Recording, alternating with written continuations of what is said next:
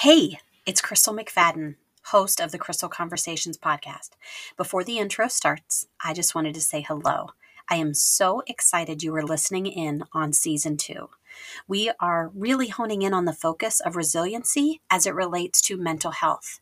These are professionals, people with their own personal journey.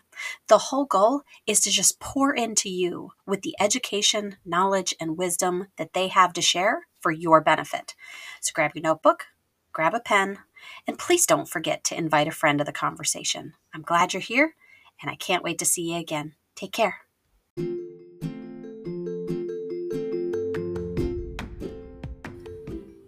Hi there. Welcome to the Crystal Conversations podcast. My name is Crystal McFadden, and I am welcoming you to this place where conversations of growth and resiliency, faith and falling meet your day to day challenges with authentic stories of the struggle, each equipping and encouraging you to own the value of your journey. Thank you for joining this crystal conversation.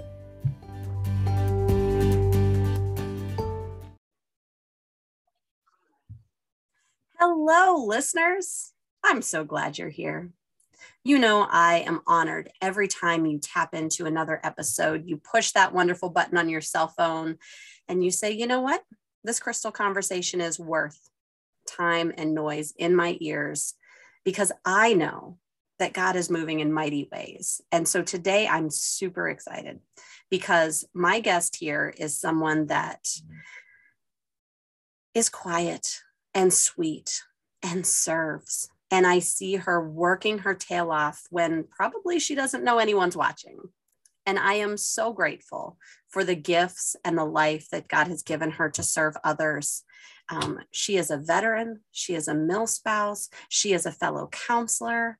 Um, with a social work background, which I always admire because that's the detail oriented, that's the resource giving, that's the hey, let's make some change happen end of things. And so, sitting here with her, knowing that she is always serving with intention, navigating stories that no one may know, just to be able to share some time with you as a listener and her sharing some of her story, I know that you will be inspired and also equipped to walk through some of the stories that you might be going through and you don't know where the answers are and you may not have resolution.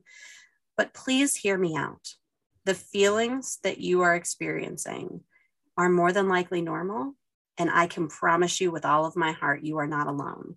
So it is my honor and privilege to introduce Miss Danielle. Welcome. Hi, Crystal. Thanks so much for having me. You're too generous with your words. Um, I appreciate the kind intro.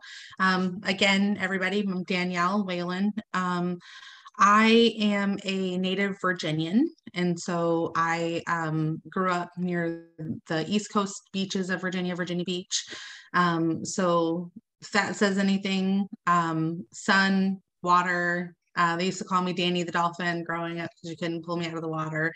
Um, so really, just having those quiet moments of like grounding have always been really important to me um, to like center myself and to connect um, and i like crystal mentioned i um, i'm a nine year coast guard veteran so that probably also explains why um, I chose that branch. I was going to ask you with the water and the beaches. I'm like, is that why you navigated towards Coast Guard? Because that makes it's, perfect sense now.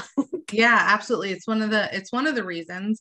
Also because I really felt that Coast Guard was a life saving organization.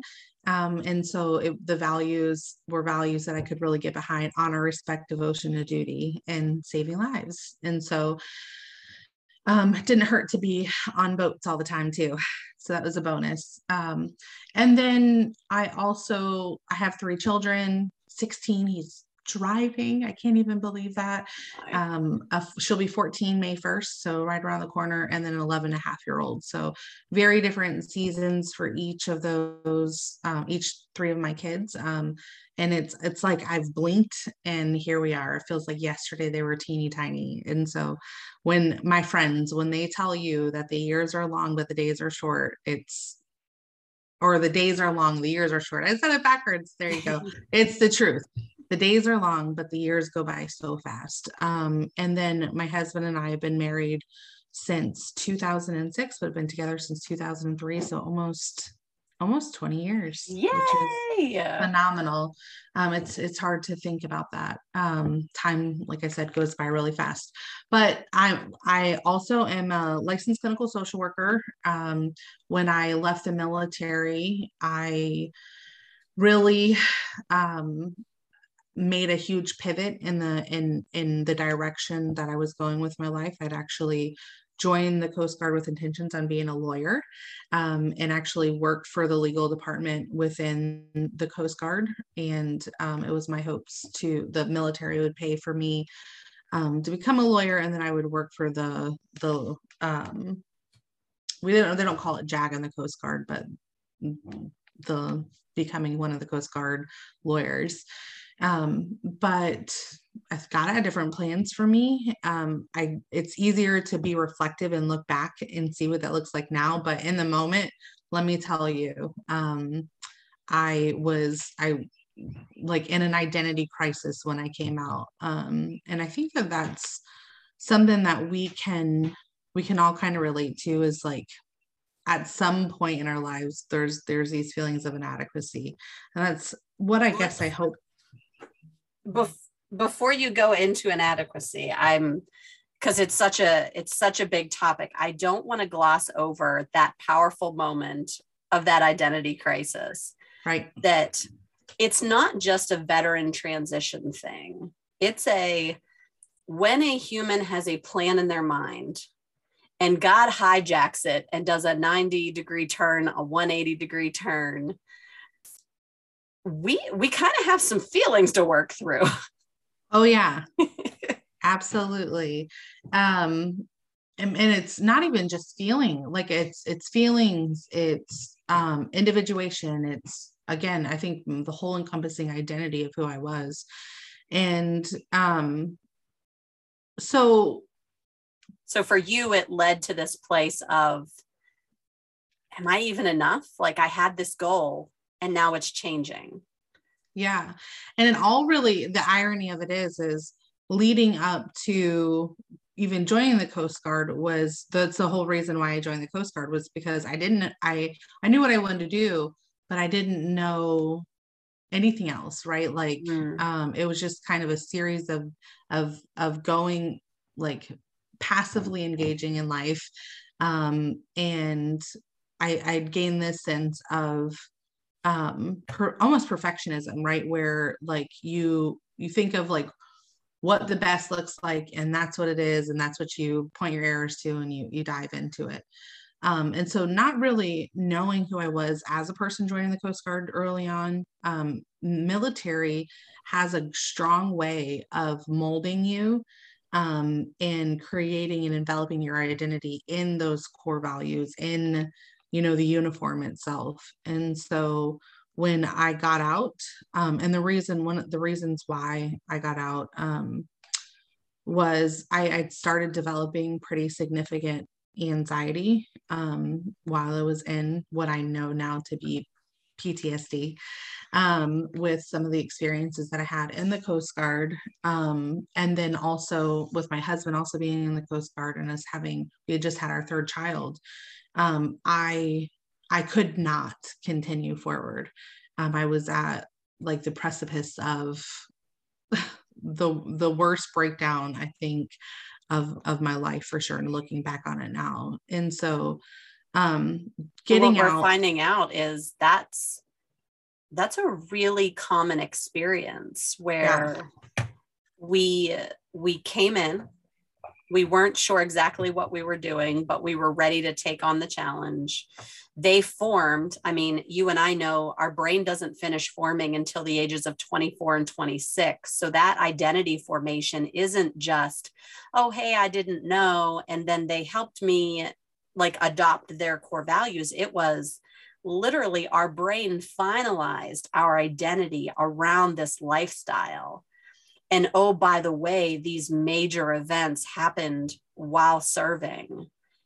And then eventually the load gets too heavy. Like they're not pointing you to turn your all of your weight, all of your burdens towards Jesus. They're saying, suck it up, pull up your bootstraps, and let's roll. Get on yeah. Like literally give every part of yourself for the mission, right? Yes.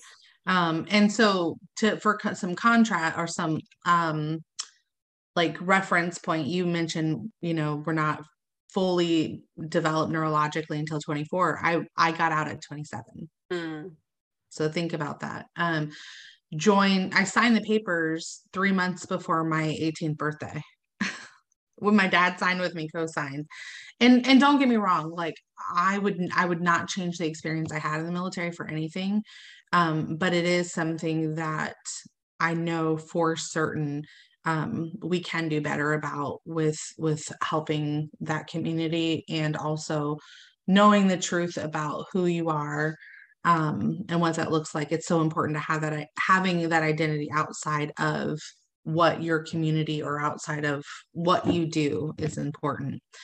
And so um, I we made the decision that I was going to get out. Um, I'd actually had right before that um, a really significant traumatic experience. My best friend at that time, her daughter died. Mm. Um, my son's best friend, I was in the in the hospital room when she died, and so I had all these like mount like mounting moments where I just like I it it was a perfect recipe falling apart when I look at it, and so I get out of the Coast Guard. I'm like, okay, I'm going to go to school um, I I decided that I no longer wanted to go into law. That um, it felt like that was something that died when I decided that I was leaving the Coast Guard. Some definitely all or nothing thinking there. um, and so I originally went for um, psychology and then I hit this place of like severe depression.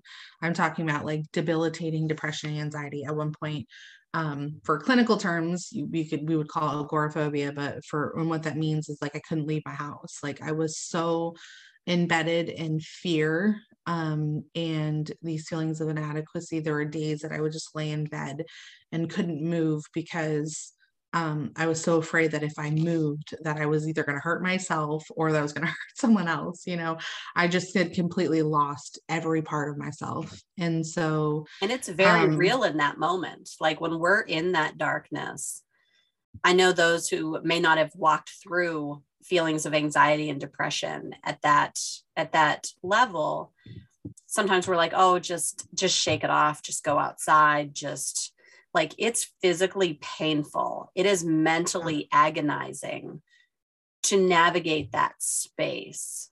And and so I, I want to acknowledge that it is exciting to know that that was just a season and not yeah. and not a space that you stayed. And that for those who are listening that may feel like that who who may experience even a level of that that it doesn't mean that this is the end that there's something wrong permanently. It means that this is a battle you're about to walk through and that there is hope on the other side. Absolutely. Um and not only is there hope there's healing right? Like um, there is a pathway out of the darkness. There is a pathway out of those feelings of uh, inadequacy feeling incomplete um, you can find whole, wholeness and um, what were and, some of the glimpses of hope for you? Like because there was this period of depression this period of not leaving your house and then all of a sudden like flickers of of just those breaths of fresh air.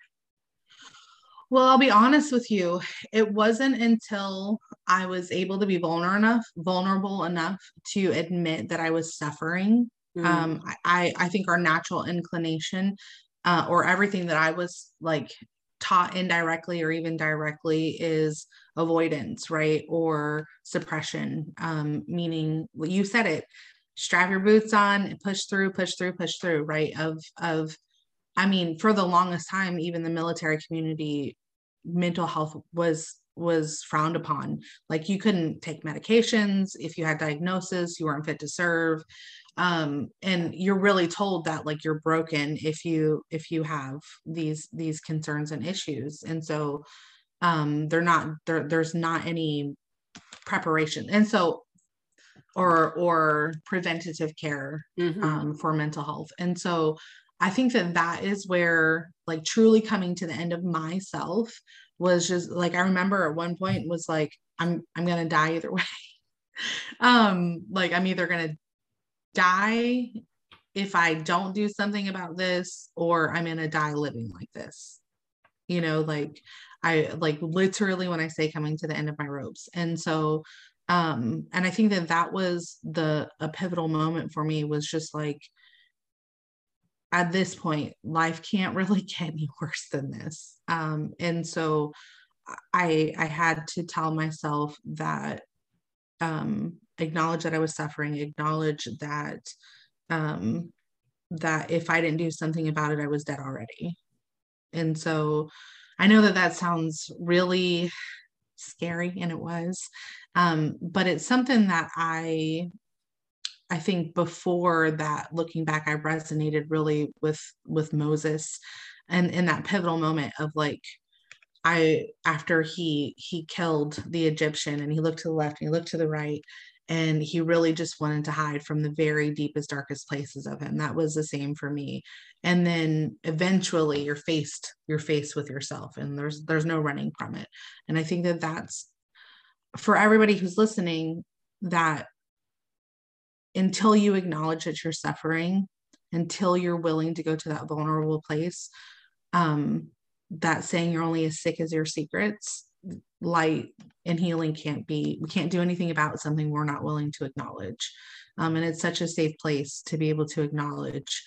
It's such a vulnerable place but also a safe place to start by saying hey i'm suffering. This isn't okay um, this is this is not life life in this place of emptiness and inadequacy and so that i think i know it doesn't sound like this big ray of beacon of hope um, but it is I think, a pivotal moment in where we change. Oh my goodness. Yes. I think it is it is that moment when the weight lifts that we we scoff at in our pain saying no it doesn't just take that acknowledging our suffering or acknowledging the way we've been living or what we've been doing or the approach we've been taking is no longer working.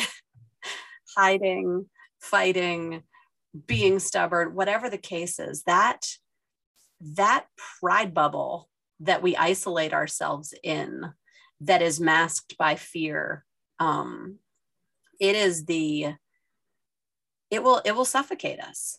And the minute we say i'm i can't do this. I am i am suffering.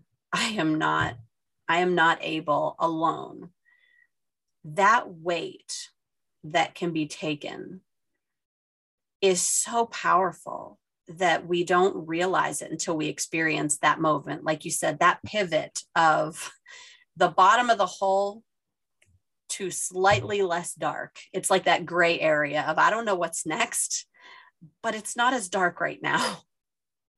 Yeah. Or or even if it is as dark it is because I I I think that for me, really hope didn't come until I was able to see the application of what I was doing, right? Like I I was like it's it's dark and and it's hard and it um and I don't want to touch these places with a 10 foot pole but again not touching it wasn't doing anything for me. And so um, the first thing the, the very next thing that i did was i was like i as a person of faith i was like i know um, that there uh, there's a lot competing for my mind right now right? Mm-hmm. there's a um, of telling me who i am and what or who i'm not. Um, and i think that that was the biggest thing. And for me i i thankfully had some of that foundational um like logical knowledge. The emotional stuff the emotional side of my faith was not present but um i knew like what the bible said. I knew what what i'd heard before about what my identity was.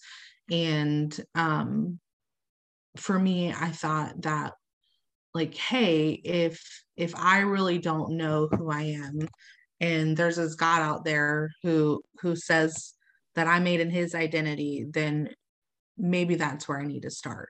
Maybe mm. that's where I need to get back to. Um, but for me, it was it was about trying to figure out who this who god was as a person right? Because before i'd really been in this transactional relationship of my faith of like okay if i do this then my life will be good and you know all of these these works based things um and so like making all these deposits so i can cash in later um and obviously we know that's not how it works especially in that moment and so um i called and looked for a um, the the church that my kids were going to for vacation Bible school um, that my mom was taking them to because I wasn't getting out of bed. um, they had a, a coaching program there, a Christian coaching program, and it was so bad where like she actually came to my house because I couldn't leave mm. and and just sat with me like just sat with me as I just was kind of like was evaporated into the couch um and would just tell me truths right and and tell me that I was gonna like it's okay you're not alone and I think that that was so important was was just to feel like you're not alone and um she this I think like I know for sure that it's one of those God connection moments because she lived actually in the same neighborhood as I did right down the street. Like she was, she was just, she was there all along. Um, and she helped to remind me of who God was, right? And, and, I think the hardest thing looking back was all of these things that I've taken that that slowly took away from me, like what the Coast Guard took from me, what the loss took from me, what like I had I was identity, my identity was completely gone.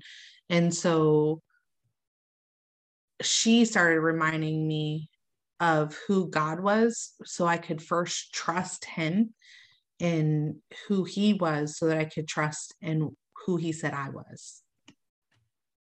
If so, that makes sense. Oh my goodness, yes. And first, I want I want to re- rewind for. I don't know if you're pushing your your podcast button, you're probably going to hit your 15 second back twice. And you mentioned that she just sat with you. And I know there are so many believers out there who are like, I'm not a trained counselor. I don't feel like I know what to do in these situations. I know someone's hurting. And I am telling you, do not underestimate the power to literally be like Jesus and embrace the power of presence. Yes. There, there were people in my very dark, depressive holes, and mine's usually like seasonal. And, and as I got out, they've they've lessened now 20 years later but in that 10 to 15 year span post departure i remember the people that would just sit on the porch with me or they would just come in and they would do my dishes and or they would wipe off the countertop or they would heat something up that was already in the fridge. And i mean i I know you probably felt the same way, like you said, sunken into the couch where you didn't care if they were in your fridge or in your cupboards because you no. weren't moving. Because it's this numbness and this this disconnect in that emotion that if someone is going through that and you're that person down the street and you're that person who you can see is is called not the overstretched helper that wants to help everybody and rescue the world but the the one who is called don't be afraid to sit in the silence and and just deliver salted words of love and understanding and compassion because sometimes Jesus didn't say the comfortable things. I say sometimes. but he delivered the truths that we needed to hear. The no, you're not married, or no, you're not doing right. And or no, you have a choice to make here whether you're going to live or die. Yes. like literally, this isn't happening to you. There is a choice here. And so so in that rewind i just want to highlight the power of this woman coach or no coach counselor or no counselor the power of sitting is amazing and then your understanding of who god was i think as someone who didn't grow up in the church i didn't know the bible stories i didn't know the the good news like everyone says oh just share the gospel nobody knows what that means if they didn't grow up in the church. like yeah. it is such a foreign concept. So my first steps when I finally started seeing a consistency of these stories told and this God they talked about was who is this God and what does that even mean? Like, how am I going to trust him if I don't know who he is? And so the fact that she walked you through who God was so that you could trust him, so that you could begin identifying who you are according to his ways. Like that is that is just so powerful and and that's that's the first what i really started to learn and what i recognize now my my foundational understanding of discipleship right which mm-hmm. for me and what i do um which is usually part of my introduction is is as a mental health therapist, I really believe in bridging the gap between mental health disparities and and um like spiritual wellness. And so uh, we're we're a, a whole person, um, physical, mental, emotional, and and spiritual, and wellness comes with with all three of those being addressed. And so um, she really showed and acted out what God meant in discipleship that I think is a challenge that we're facing you know with with the body of christ in our approach and how we're we're telling people about who god is and and what that means. And so i think we fill people with all of these knowledge bases of it's i recognize as like very pharisee approach um where we're like okay here are you know these these Latin terms and this is what this means and memorize all these all these biblical prescriptions of how we're supposed to do things when we're when we're not well. But if we're all honest, there is a place and space of us of like, well, why should I do these things? Like, who is this God that tells me that I should do these things and why should I trust him? Because exactly. why would a God who can do anything allow me to allow a five year old to die? Right. Like these are the things that I wrestled with. And I'll be honest with you, I never got an answer of why she died. um, but and and and I I lived in this place of Christian like desert Christianity, where I, again I believed that that transactional relationship like i had a god that i served who was to serve my benefit. And the truth is god cares more about the character of our hearts than the ease of our lives. Um and that's that's the god that i know right? Of um we live in a in a broken hurtful painful world and he doesn't desire that for us. Um but true reconciliation comes after this life yes. right um, and I think that that's a, a place that we often skip over or brush over when knowing who God is. But so she she helped me to learn who he was and and his true character of why I could trust him, why he, he mm. is faithful, why um his promises are true. And once I really learned to to know who God was, I started to be able to understand who I was in His identity, and those feelings of inadequacy um, really started. I I started to be able to lean into them um, as this concept that I really am not meant to belong here, right? What I once identified as a homesickness feeling is a home yearning feeling. Yeah. Um, and that I that we are all called to be set apart, that we're not supposed to fit in. We're, you know, we're circles trying to fit in a square peg or circle pegs trying to fit in a square hole or whatever that looks like. Um, and if we can all really, I, I think there's a place and space that we can all identify that there's feelings of inadequacy. And and where does that come from right? And and i think for me i really learned and identified that there was this void place inside of me that i tried to fill with everything that the world had to offer me with my uniform with um, children with the things that i could do for other people. And i realized that none of those things were fitting that void the way that they needed to fit. And so um, once I learned what and how to fill that void um, as best as possible. And that's also why I say that reconciliation, full reconciliation, doesn't come until after this life, is understanding that there is going to be that that place, that home yearning for me, um, and that I I have to stay on top of it because I can easily fall into those cycles of depression or anxiousness um, because of what's competing yeah and just because we are holding on to that that yearning of going home for eternity it doesn't mean that the bad things on earth still don't keep happening in a broken world. Like right. we are still grieving and we are still challenged and we may still be ill or we may still have division within close relationships um,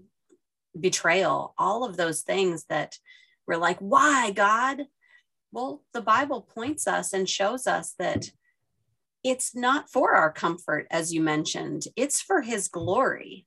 In these moments, we, dr- we have the option to draw nearer to Him, to become more dependent on Him, to see whatever it is that is equipping us or strengthening us for, just as this woman showed you in that place it showed you that discipleship process so you could then carry that forward. That he used that moment in such a powerful way that you know that there's going to be some times where you just sit with someone. It's not going to be a life changing dynamic session of like bam we healed from this let's move on. It's like nope sometimes we're just going to sit here. And that's those experiences right? Those and and and the like fullness of seeing discipleship is um yes there's a time and a place for people to to know and have the biblical strength of like knowing your verses knowing the truth being able to stand and, and share the truth about what what the bible says.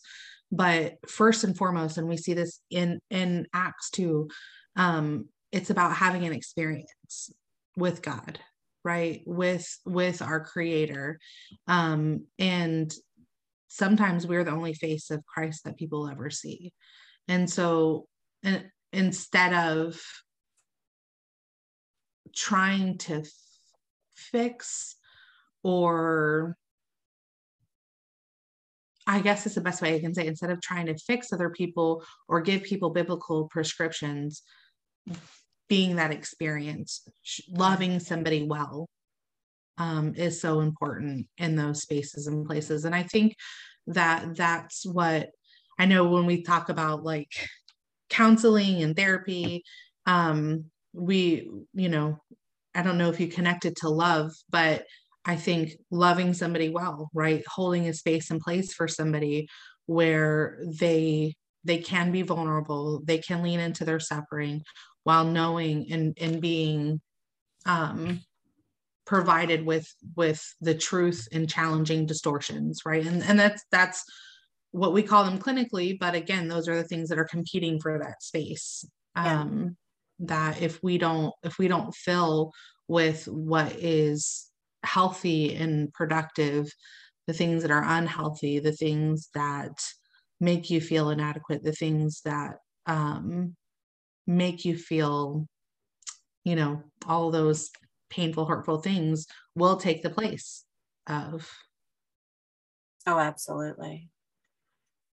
It's it's interesting that that you mention show them that love because I would say a number of the people I am working with now find themselves in a space where faith is not unfamiliar. The, the idea of church activities and involvement or familiarity in some way.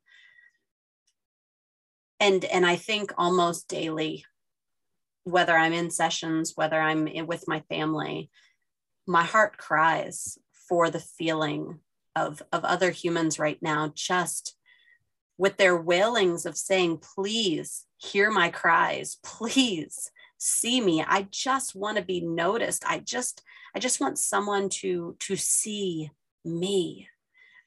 And or or validate that i i have that was some, what was just thinking in my head validating like validating. Like, and and that is that is really what we're talking about at this core level of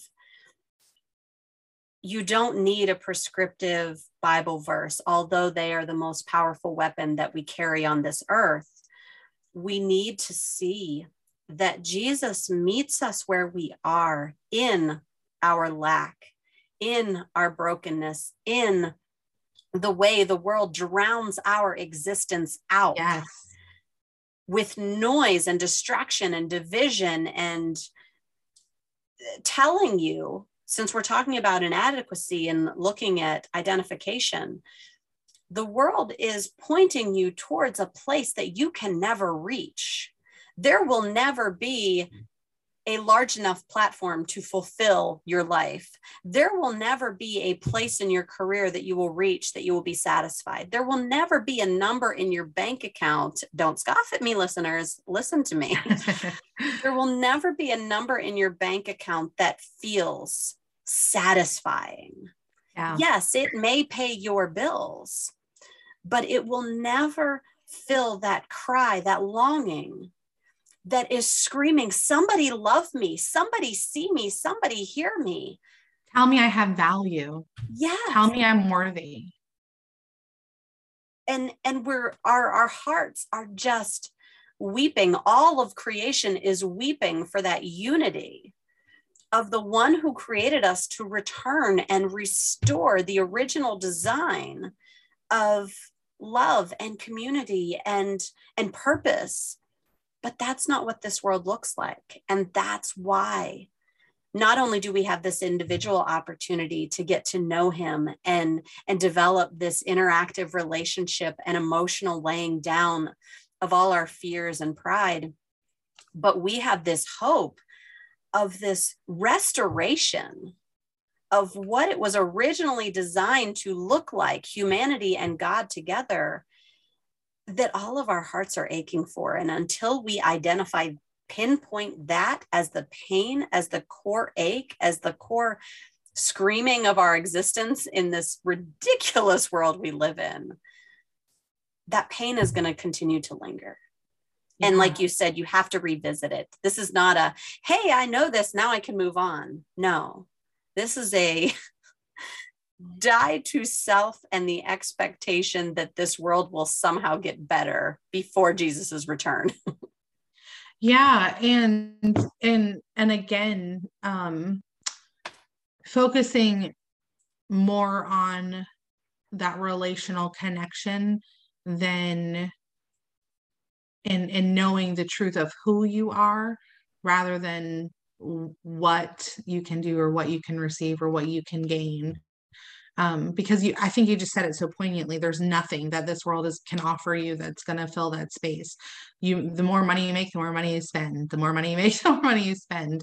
Um, people people are going to fail you. People are going to hurt you. It's it's going to happen because we're all imperfect. Um, and so how do we how do we survive that right? And that is that authentic the authenticity of of knowing your true identity of your value and worth. And it's not here it's nothing here. Um and that's that's where that's in what we do right is it really really boils down to everything that you've faced everything that you've dealt with everything that you've been exposed to has stolen pieces of of your true identity of your true worth and us getting back to that place of saying that you you are loved literally more than life itself. You have incredible insurmountable value and worth and that healthy health is for you. You deserve it. And um, once we can get back to that buy-in of really believing that and and letting that start to soften all those hard sharp places. I think that's really where where healing comes from. And that's why i go back to that like being vulnerable enough to know that you're suffering so that way we can start coming back to a place of self-compassion and compassion.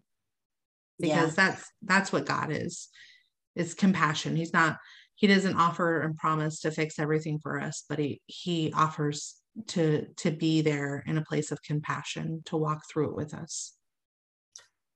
So knowing now that not only have you walked this journey of seeing his compassion in action and and recognizing that it doesn't magically fix all the broken pieces for the one who is is crying out. Maybe they've already been in a rhythm where they're like i've tried a devotion. I go to church on sundays.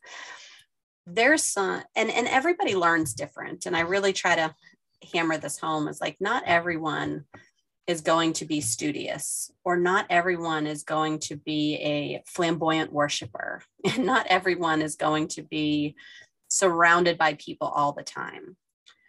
W- with your own personality what are some of the tangible go-to's those rhythms that keep you in tune strengthening that relationship with god that just work well for you? I think first and foremost um, if i'm really honest with you is surrounding yourself with with godly counsel. Um it, eh, and I don't say first and foremost, I guess first and foremost is seeking the heart of God, right?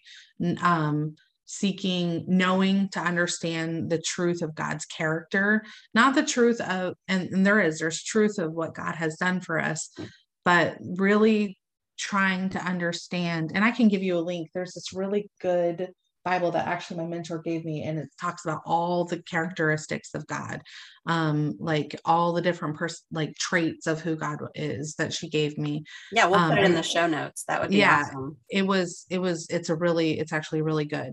Um, but like, like understanding that we are not meant to be alone in all of this um, I think of Adam and Eve, like the, this is the first depiction of cognitive distortions, right? Um, where the, and I'll say this really short because I know we're running out of time, but God gave Adam the way that it worked is God talked, God talked to Adam, Adam gave Eve, you know, the message. He he translated, he didn't talk directly to Eve. Um, and that's kind of how the Holy Spirit works with us. God, you know, the Holy Spirit talks to us, he relays, you know, what God is is wanting for us. And so um, she's in in in Eden, the devil comes up and talks to her and challenge her and says, Hey, you know, m- maybe this isn't right. Maybe he doesn't want you to have the knowledge. He doesn't want you to have everything that he has. And and she sits in this distortion by herself, right? She doesn't go back to Adam and say, "Hey, did we get this wrong? Am I hearing you wrong? Maybe did God tell you something differently than what you told me?" No. She sat in it by herself in her dark, deep thoughts and let her mind, what she knew was true, be distorted. And that's when she made the choice to act in that distortion. And so we think about the whole world would be a different place if she decided to not sit in that dark place and admitted that she was suffering right? And said and seek really godly counsel. And seek godly counsel right? And so like literally was, the god counsel. Yeah. And so that's what i i the tangible thing that i want to share with you is don't sit in this dark place by yourself because it is meant to kill and destroy you. It is meant to to to make you see things in a distorted lens. Um and i tell you that i does come it, it does take strength and vulnerability to share those dark scary places with somebody else. And i know you don't want to touch it with a 10 foot pole but until we can call it for what it is and shine light on it it's going to stay there as sick as your secret. So expose those deep deep places um once the truth comes out in the light and um surround yourself with people who are going to point you to the heart of God. Expose and connect. Mic drop. yes, expose and connect.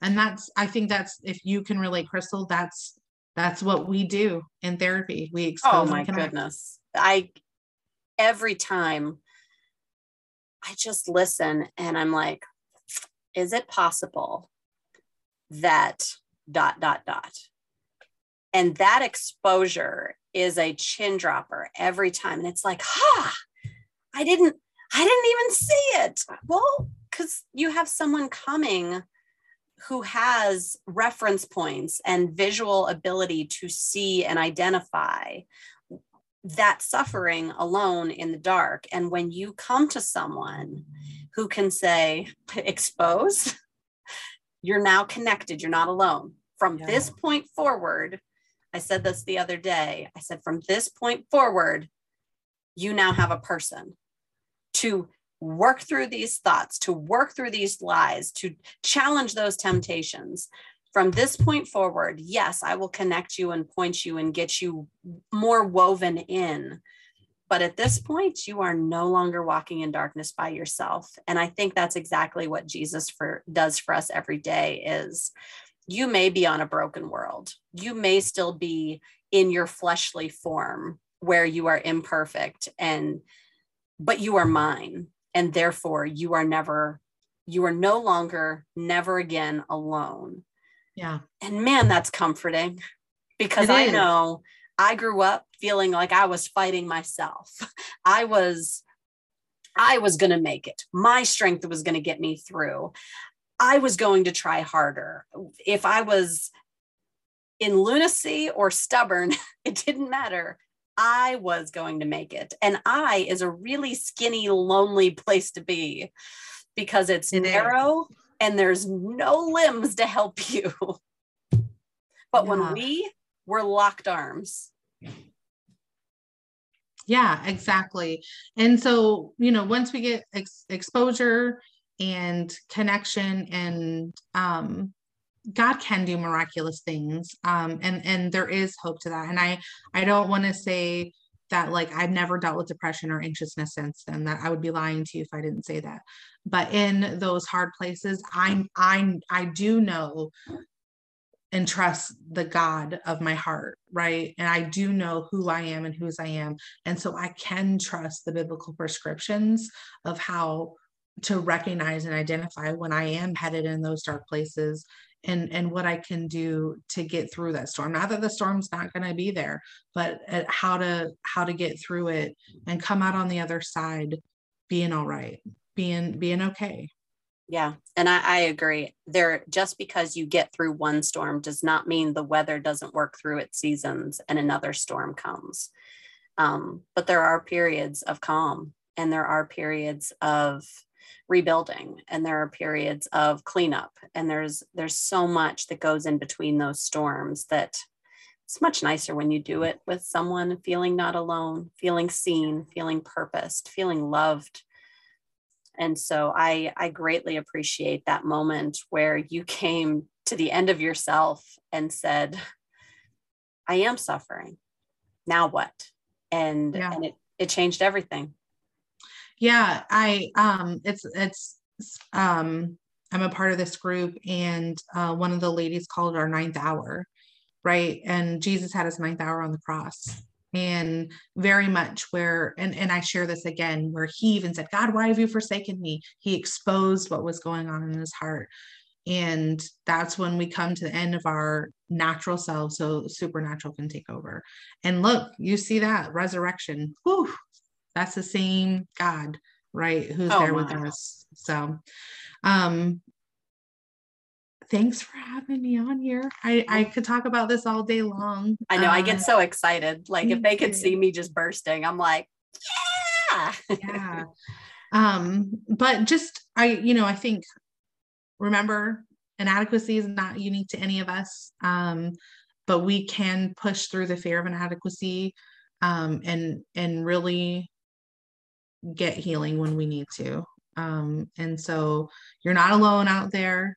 Um, don't don't be like Eve and sit in your the dark places by yourself. Um, there are people out there um, who love you and care for you. You are loved more than life itself. You are worth, you're not a burden. You are worth walking through the hard spaces and places because you have a purpose here and in this world is better with you in it. Um, and we need you to do what only you can do in this world. Amen. So you are a licensed clinical social worker, but you are also a writer and a speaker. So if our listeners want to connect, where can they go to find you? Sure. Um, so there's, I have my website, daniellewhalen.org. Um, there's a, a, place that you can connect with me there. I'm also on Facebook. So Facebook at Danielle Whalen WCC. Um, those are the best two places. Uh, I am not um, on a lot of social media as uh, places, um, which I know that that's like contrary to the whole speaking and um, public speaking thing, but those are the two places that I you can connect with me. Um, if if you know you're interested in talking or connecting. Um, i i'm working a lot with um, clear vision consulting too. Um, my uh, good sweet dear friend of mine who's the owner of that. And so really that's the where god has called me right now. Um, and so if you're interested in connecting and doing any collaborative work or seeing what we're doing over there that's clear vision consulting llc.org um, you can find me doing a lot of great things for kingdom purposes over there. Um, but yeah that's those are the the main things that i'm working on right now. Um, and that we're we're doing collaborative work about um, being well in order to lead well. And so um, really bridging those the gaps between mental health physical health financial health and spiritual wellness so that we can do what we're called to do for kingdom purposes Absolutely. I love the Clear Vision organization, and I'll put all of your website, that website in the notes, and also mention that if if you're not sure maybe Danielle's not your counselor, or maybe you're not sure you need the consulting end. Uh, we're both familiar with an organization that runs in local groups called Celebrate Recovery. And that may be a way that you can tap into your local community. You can find those God fearing mentors, those people who are walking through dark places.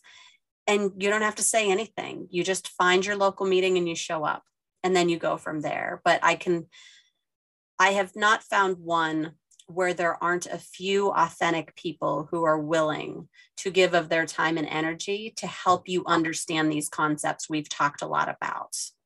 Danielle, would you agree? Yes, my um the the life coach that actually we didn't even get to talk about celebrate recovery today. I know, but I didn't want to another time. yes. Um so the life coach, the the woman that sat with me, she was actually the ministry leader of Celebrate Recovery. Um and that's how I got involved in that ministry and eventually served as a ministry leader in Michigan there as well. Um I would say that those are like that was for me was like a resurrection ministry for me. Um yes and and talking about like really they really emphasize your who your identity is you're not your hurts habits or hangups and and really focusing on um your identity. My if you could see me i'm beaming i know it's like celebrate recovery and so yes if if you only would want to connect just to learn more about celebrate recovery i would be more than happy um to talk with you about that yes I, I love the i love the group. I see it transforming so many lives. If someone's working with me in a coaching or a small group program i'm always like hey get in there and find the group that works for you in your local area the one that's running healthy. Um, you you will experience life transformation and it is it is to god's glory alone. So we we yeah. appreciate that organization and all those leaders that step up and across the world, across the country. It's so cool.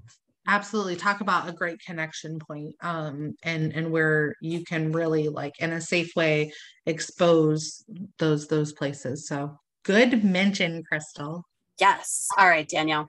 I love you dearly. I'm so glad you. you were here. Uh, listeners, can you believe it? It has been an entire episode already. You have so much meat so many notes to take when you hit the replay. and i can i can guarantee that when it comes time to acknowledge where you are suffering that will be the door that is presented to you that says okay now what? Do you walk through? Do you do you ask someone to walk through with you? Find your way to both expose the suffering and connect with other people who who are cheering you on who are ready to love you where you are who represent that compassion that only Jesus brings to this world. And so, thank you so much for listening to this episode. We were here featuring Danielle Whalen, and it was an honor and a privilege. Thank you, Danielle.